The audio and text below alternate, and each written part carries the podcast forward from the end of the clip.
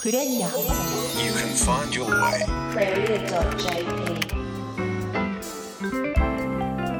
クレリア仕事人にドラマあり。こんばんは小坂誠です。この番組は仕事人にドラマありをコンセプトに地元福岡を支える元気企業の仕事人をお迎えし起業のきっかけや成功失敗談を伺い仕事のドラマに迫っていきます去年の8月からお届けしてきたこの番組ですが今夜のオンエアでひとまず第1幕の終了となります。半年間大変お世話になりました。スタジオにはこの方です。こんばんは。クレリアアドバイザーの持田由里子です。この半年間本当にたくさんの仕事人にお話を伺いましたね。本当ね。今週も持田さんよろしくお願いしよろしますくお願いします。さあ第1幕のはい。最後を締める記念すべき仕事人はですね 何でも持田さんもね普段からご交流があるという。そうねね。仲良しです。仲良しですか、はいはい。下の名前で呼び合うぐらいの。そうですね。はあ 実は私もいうん。交流ありまして。ええなんならこの間一緒にイタリアンを食べに行ったりしたんですけど。なんとはい。ここクロス FM の社長を仕事人としてお迎えしたいと思います、ついに若干戦々恐々としております。だよね誠ちゃんはね。余計なこと言ったらちょっと怒られるんじゃないか。うん首が飛ぶんじゃないか。大丈夫でしょ？4月以降私の声を聞かなくなるんじゃないかな。まあもちろんそんなことはないんですけども、あのクロス FM の徳田社長はですね現在30歳女性の社長でして、スラーっとモデル体型でございますうん。あの後ほどねプロフィールも持田さんからご紹介していただきますけど東大の法学部卒。はい。で学生時代には本を出版して。うんベストセラーですね。14万部の。うん旅にも出て。うん、旦那探し。何やってきたのかっていうのをねねえ。ネタはいっぱいあるはずだから、うん。まあ、どの角度から聞いても面白い話が聞けるんじゃないかなとは思ってねます。きっとこう仕事人として面白い部分もたくさんあるでしょうし、人間としてユニークな面ってかなり持ってらっしゃると思います。うん、このねこう声だけでも多分その迫力というか 生き方に対してのうん、何かねはこう指針みたいなのが伝わるんじゃないかっていう期待がありますよね。い、それではクレリア仕事人にドラマあり今週もお付き合いください。クレリアこの番組は一般社団法人福岡中小企業経営者協会の提供でお送りします。Cross FM クレリア仕事人にドラマありそれでは持田さん今週の仕事人のご紹介をお願いします。はい今週の仕事人は株式会社クロス FM 代表取締役社長の徳田和歌子さんです。え徳田さんは2007年に東京大学法学部を卒業後世界52カ国旦那探しの旅を経て2008年にゴールドマン・サックス証券株式会社に入社されました。その後ネクストキャピタルパートナーズに入社され投資先であるクロス FM の執行役員社長室長副社長を経て昨年2013年6月から現在の代表取締役社長に就任されました。学生時代には東大生が教える超暗記術を出版し14万部のベストセラーを記録したこともある徳田さん。今夜はそんなエネルギッシュに活躍されている徳田さんの半生をとことん掘り下げていこうと思います。今週は株式会社クロス FM 代表取締役社長の徳田和歌子さんです。改めましてよろしくお願いします。よろしくお願いします。なんか冷や汗出てきた。あの持田さんと徳田さんはうん。どういうきっかけでお知り合いになられたんでしょうか、私が福岡に初めて来てから、はい。友達を作ろうと思って、うん。最初に友達になった相手です。えー、はい福岡来られたのはいつぐらいですか？2012年の4月ですね。じゃあ2年ぐらい前。あーもう2年も前になるのか。出会いの場所はどこだったんですか持田さん？あらどこでしたかね？ピザ屋。だね。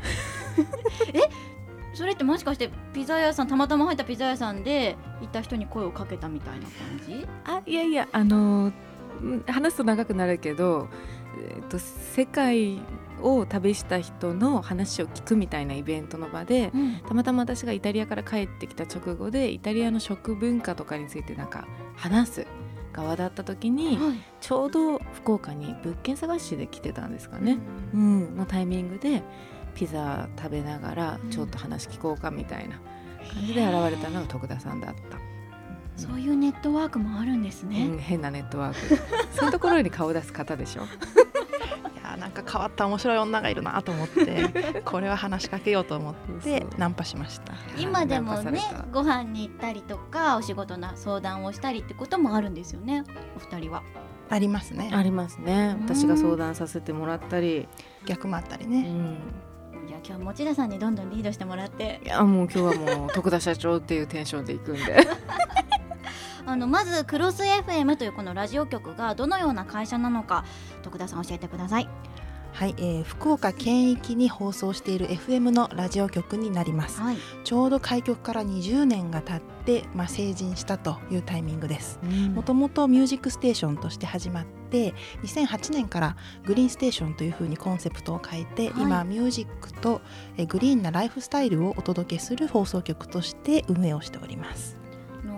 ね、全国各地にいろいろなラジオ局ありますけど、中でもやっぱこのグリーンステーションっていうのはクロス FM ならではの特徴でもありますよね。そうですね日本で唯一会社としてもグリーン電力で100%放送を賄っている運営をしている会社になりますので、うんまあ、そこは魅力だなというふうに思ってます。うん、そのクロス FM で徳田さんは具体的にどういった業務を担当されているんでしょうか？社長業と言ってももう本当にもう些細なことから大きなことまで全部あって、はい。まあ一番の要は、まあ、お金の流れをしっかり抑えると。うん。売上と、うん。まあ、利益がいくら出るのかを常にモニタリングして、まあ、その場の対応を社内に指示を出すということを主にやっています。はい。それ以外は人事もあるし自分でトップ営業に行って売り上げに貢献することもあるし、まあ、福岡財界の方とお付き合いをして、まあ、会社のステータスを保っておくっていうこともあるし、まあ、あとはあの裏の仕事もあるので、まあ、清濁合わせ飲むみたいなところうがん仕事ですね。今全く音楽っていうキーワードが出てこなかったよね。うん音楽はプロがいるのでうん任せてます。うん、そういうこう裏方を務めるのがある意味社長の仕事だっていうのを感じますよね。ね、うん何でも屋さんの領域ですよね。うん、そうだね。苦い顔してます。ね渋い。でもあの徳田さんはですね本当にあの、社員の皆さんともそうですし私とかとも、うん。すごくコミュニケーションを取ってくださるんですよ。いろんな今何で悩んでるかとか、うん。どういうことがやってみたいかとか、うん。個人的な悩みとか、うん。恋のお話なんかも、えーいろいろとそう相談乗ってくださるのでね、うん。そういった部分でやっぱりいろんな、ね、中で働く人の気持ちを会社に反映させていく役回りっていうのもうん。社長自らがされてるんだなっていうのは私も接していて思うんですよね。うん多分4月以降の番組枠のことを考えて喋ってますよ PR されてるかな？でもこうそういう側面は確かにプライベートで付き合っていても、うん相手のことを知ろうっていうような側面、うん、すごく感じますもんね。うんなんかこう実際自分で心がけてることってあるんですか？社長業の中で。うーんもともとは、まあ、臭くって泥水飲めっていうのが私の最初社会人になった上司の教えで、まあ、一番お前が苦労しろと、で特にクロス FM はあの経営破綻の危機があってそれから事業再生で復活させようとしている会社なので、まあ、先頭に立つ者が一番苦労しなきゃいけないと思って、まあ、誰よりも働こうと思ってやってきたんですけど、うん。最近はねなんか人間万事作用が馬みたいな感じに変わってきて そういうふうに気をつけていてあの何でもかんでもリードするんじゃなくてある程度任せて、はいまあ、それが失敗しても受け入れるようにしなきゃいけないなっていうふうには心がけてます。うん徳田さんがクロス FM の社長になったいきさつっていうのはどういった流れがあったんでしょうか？あの今立て直しをしている最中で、その時に投資会社が救済に入ったんですねで今株主になってるんですけれども私そこのもともと社員でそこからの出向という形で来て今その立て直しの担当をしているうん。ということです。それはこう全国見た時に FM 各局でこう他にあったりするシチュエーションなんですか？ほぼないですね。ほぼない。ここだけ。ここだけですね。うん。そういうこう独特の環境の中で、まあ、一見華やかに見えるこのメディア産業を扱っていくっていうのはそれなりのご苦労とか、ね、あるでしょうし。ね。うんぱりもうインターネットが出てから国内のメディアってすごく転換期に来ていて、はい。ラジオテレビ雑誌新聞これが4大メディアって言われてたんですけど、はい。もうインターネット一つでその4大をもう凌駕するぐらいの時代になってきていて、じゃあその中でどうインターネットとうまく融合して戦っていくかっていう局面に来てるんですよね。う。ん。で海外はもっとスピードが速くて、うん。どんどんどんどん競争が激しくなってる中、うん特にもう華やかというよりも生き残りとうんこれからの競争を勝ち抜くうんところにスポットが当たっていてとにかくもう走り続けてるような状況ですね業界としても。うん。学生時代のお話もちうん。ょっと聞いてみたいんですけど、徳田さんどんな学生でした？そんなに前でもないじゃないですか今30歳っていうことは、うんね56年前の話になるのかな？いや私たち同い年だけどかなり前に感じないかな、うーん誠ちゃん見てるとフレッシュだよねやっぱりね。若いよね。キャピキャピしすぎてますいやかねいいと思うね。ちょっと落ち着こうかなと思いますけども。どんな学生さんでした、勉強を例えばこうがっつりやっていたのか合コンでたくさん楽しんでいたとか何か部活動に打ち込んでいたとか後者ですね。あの合コンに打ち込んで。すごいね。大学の中では浮いてたかな。でも当時、うん、仲良くしてた友達はみんな今起業したり、はい。上場企業の社長をしてる友達もいるし、アーティストになった友達もいるしやっぱ変わった人が多かったですね。だからいわゆる学生生活っていうよりもなんかやってみようとか遊ぶのもちょっと工夫してみようとか、例えばなんか気球買ってみようとか、気球？うん。うん。なんかそういう遊び方をしてました。へ気球バルーン。ーバルーン、うん。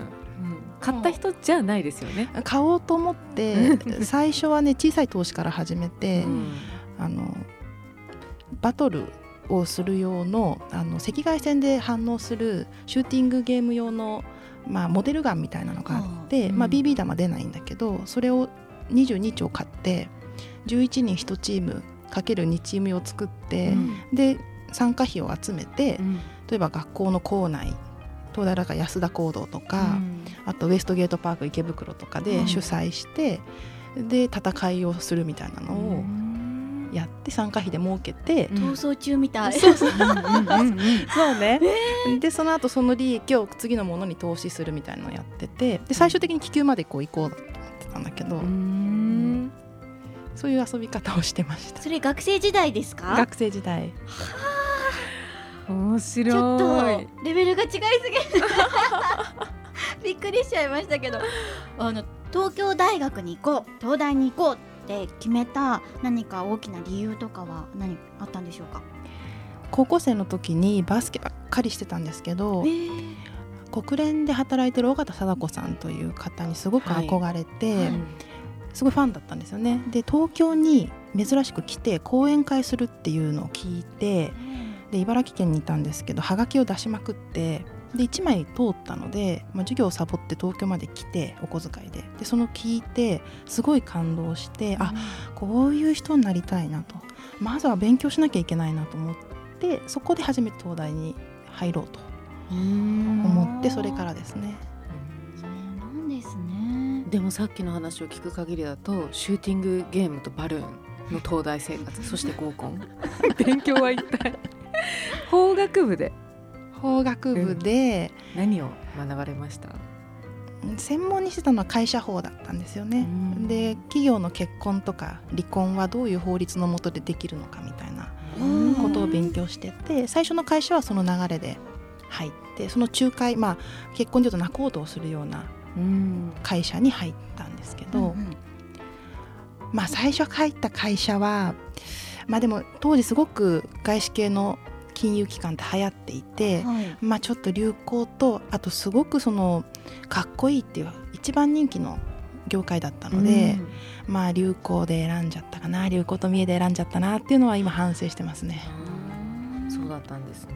でもそこでの経験があるからこそ今の立場での役回りっていうのもつながりがあるんじゃないですか？かもしれないですね、うん。でももう仕事始まると結果を出さないと次に進めないので例えば私も最初から社長できたわけではなくて、社長室長副社長ってこう上がっていったんですけど、はい。その社長になるきっかけはその前年度で売上と利益を上げるその増収増益をきちんとしたっていうのが評価されての昇進だったんですね。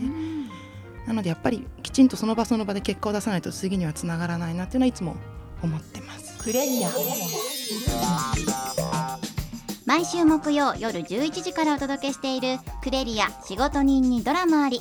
今夜は株式会社クロス FM 代表取締役社長の徳田和歌子さんにお話を伺っています。徳田さんは学生時代から本当にいろんな面白い遊びもされてましたし、でもあの本も出版されてるんですよね東大生が教えるスーパー暗記術。はい。この本出そうと思ったのはどういうきっかけだったんでしょう？もともと教育関係のベンチャー企業を、まあ、社会人含めた友人たちで立ち上げてたんですね。でその時声をかけられて出さないかって言われてでも他に何人も声をかけられていたんですけど書いたの私だけだったんですよね。で運よく売れてラッキーだったなと。うん。韓国でもね出版されてるんですよね。あそうですね。あー。それで全体で14万部。はい。すごい。印税がそう。気になるところですけど。入りましたよねもちろん。その印税でうん。大学卒業した後にしばらく旅をしてました。それそれがが旦那のね。旦那様を探し見つかりましたか？見つかって候補は日本に来てたんですけど、はい。振られちゃって。ちなみに候補だった方はどこのお国の方でしょう？ロシアの西側にバルト三国ってあるんですね、うん。そのうちの一国でラトビアという国があって、うんそこで出会ったイギリス人の男性でした、ロシア人かと思ったら。カタカナがいっぱいで全然ついていけない。イギリス人だった。あのー候補の一人っていうね言われましたけど候補何人いらっしゃったんでしょう？それはまた女子トークで。この後。結構いるぞこれは。旅で一番こう思い出に残っていること何かありますか？うんサウジアラビアのはい。南の国に行った時に、うん。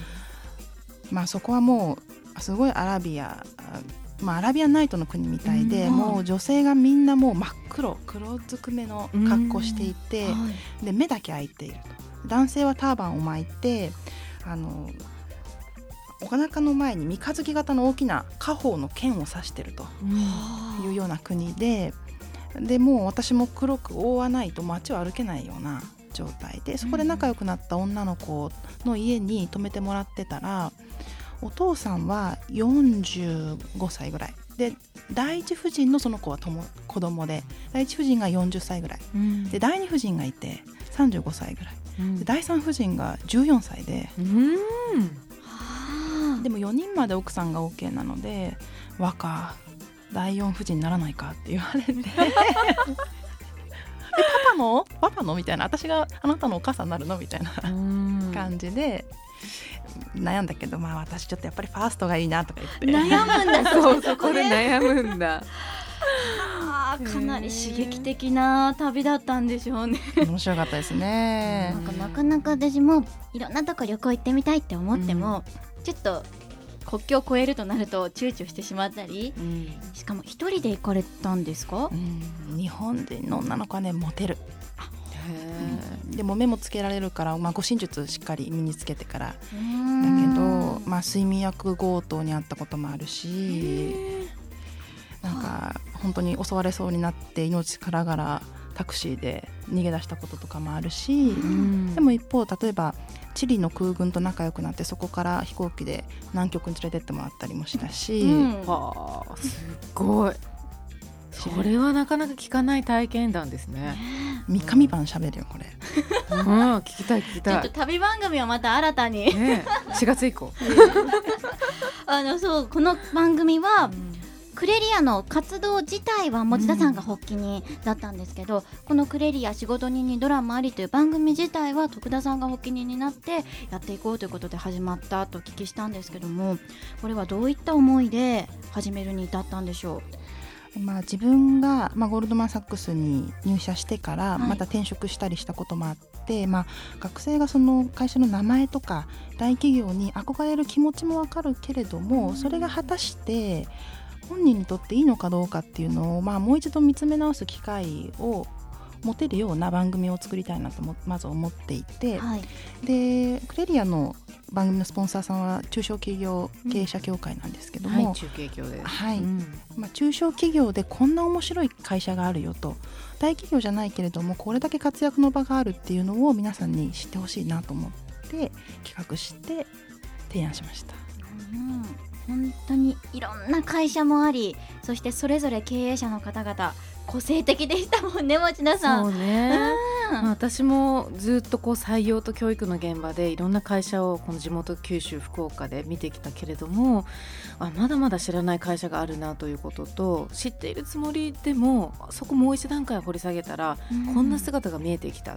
それを届けたいと思えるような会社があることをうん。知れたっていうのは大きかったですね。いや本当にこうね企業の名前にとらわれてしまって、うん。そういった身近に素敵な会社がたくさんあるのに知ることができないのはもったいないなって私も思って、ねやっぱり社名じゃなくてそこで働いてる人の顔とかはい。考えとか、そういうのを通じて仕事っていうのが分かる、うん、そういうきっかけの番組だったのかなっていうのは思ってますね。第1幕はうん。今夜でとりあえず終了ということになるんですけども、またねいろんな違った形で展開していけるといいですよね。そうですね。また第2弾もやりたいですね。ぜひお願いします。どうでしょう？4月以降春からですねクロス FM どのように進化しさせていこうというふううにん、考えてますか、もう一度開局当時の、まあ、ミュージック音楽とそれからライブ性ラジオならではの今起こってることを今伝えるという基本に立ち戻って、はいそういう番組作りを重視していくようにしたいと思ってます。でラジコの放送を4月1日から始めますし先行して1月にはグラミー賞の中継をロサンゼルスからやったりもしたのでうんそういう面白い取り組みもどんどんやっていきたいなと思ってます。ですね。いろんな世代にもっともっとラジオ聞いてほしいですね。さあここまでお話伺ってきましたが持田さんそろそろ時間が近づいてきました。はい、えー最後の回にして、えーこんなに早く終わってしまうのかと、ね、こう惜しまれつつの番組になっていればいいなと思うんですけども、うん。最後の質問もおいつものゲストの方と同じ質問をさせていただこうと思います。はい。はい、えーズバリ徳田さんにとって仕事とは何でしょう？情熱ですね。情熱、うん、というと？自分がもう情熱を持って真剣に向かい合えるものだと思ってます、うん。もう収入とか、まあ、周りからの評価とかそういうものでよりも、もう自分の情熱がどこまでこう注ぎ込めるか、うん。それが仕事だなというふうに思ってます。うん。もう目からもその情熱がひしひしと言葉のね一つ一つからも。伝わってきますね。伝わってきましたよね、うん。うん。そういうこう愛あふれた番組がこの「クレリア仕事にドラマあり」だったのかなと思います。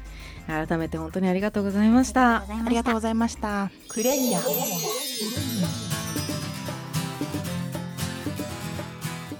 さて半年間にわたってお届けしてきたクレリア仕事人にドラマあり。いかがでしたか？この番組は毎週福岡の元気企業の仕事人を迎えて仕事のドラマに迫っていく30分。仕事人のお話はポッドキャスト配信も行っています。クロス FM のホームページにアクセスしてポッドキャストをクリックしてください。持田さん半年間どうもありがとうございました。あ本当にありがとうございました。あの刺激的なお話をね毎週聞くことができましたし、ですね。私自身もこういろんな世界でいろんな視野で活躍されてる方の思いを聞くことで自分が本当にやりたいことって何なんだろう？とかって今一度こう立ち止まって考え直す機会になりました。私もこの番組を通じて誠ちゃんに出会って仕事人の方々だけではなくて、うん。現役学生でこんなに頑張ってる子がいるんだっていうのを改めて知ることができてとっても刺激的でした。いいい出会いでした、うん。持田さんは今後はどういった動きされていくんでしょうか、はあ、そこ聞いていただきます。うん、お腹もだいぶ。そう。ね番組では触れたことなかったかなと思いますけど妊娠してまして、ね、ありがとうございます。5月末出産予定なんでですね、まあ、それをきっかけに一旦中継業の仕事2年間携わってきたんですけどお離れて個人事業で教育関連の仕事をやっているのではい。そちらの講師業だとかですね、えーにシフトをします。ロジスターですね。は あありがとうございます、そうなんですよ。いつかゲストで呼んでください。ぜ そうなるように頑張ります。ひではぜひあのロジスタまたクレリアでね皆さんホームページなども検索していただけると嬉しいですね。ありがとうございます。というわけでラジオの前の皆さんとはひとまずねこれでお別れとなりますね。クレリア第1部今夜で終了となります。この番組が少しでも何か働く希望であったりきっかけになっていると嬉しいです。